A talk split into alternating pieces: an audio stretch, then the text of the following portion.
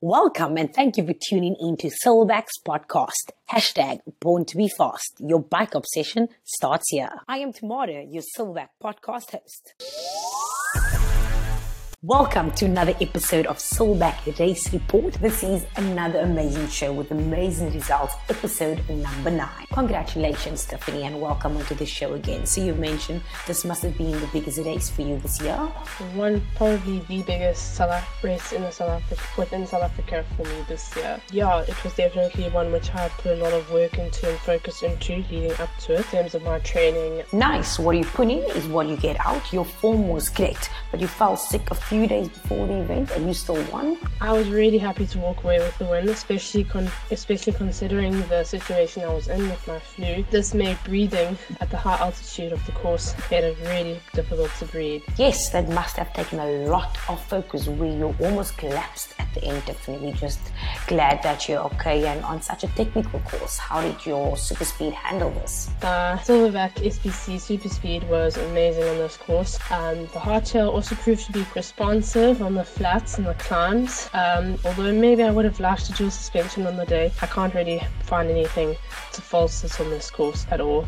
I think it's a very versatile bike, and this past weekend's race proves that it can ride in any conditions. Nice, and everybody that is listening, have a look at the link in the description that will lead to the Silverback Super Speed SBC. And lastly, Tiffany, before we let go of you, how do you plan to keep this momentum going, and what can viewers and your fans and Silverback expect from you moving forward? In terms of keeping my momentum, I'm currently on a bit of a few days recovery to recover properly from my flu and just before I get back into a big training block, which will be leading up to World Championships held on the 6th of September in Lenzerheide, Switzerland. So that is my, well, the goal for me for the season to do well there.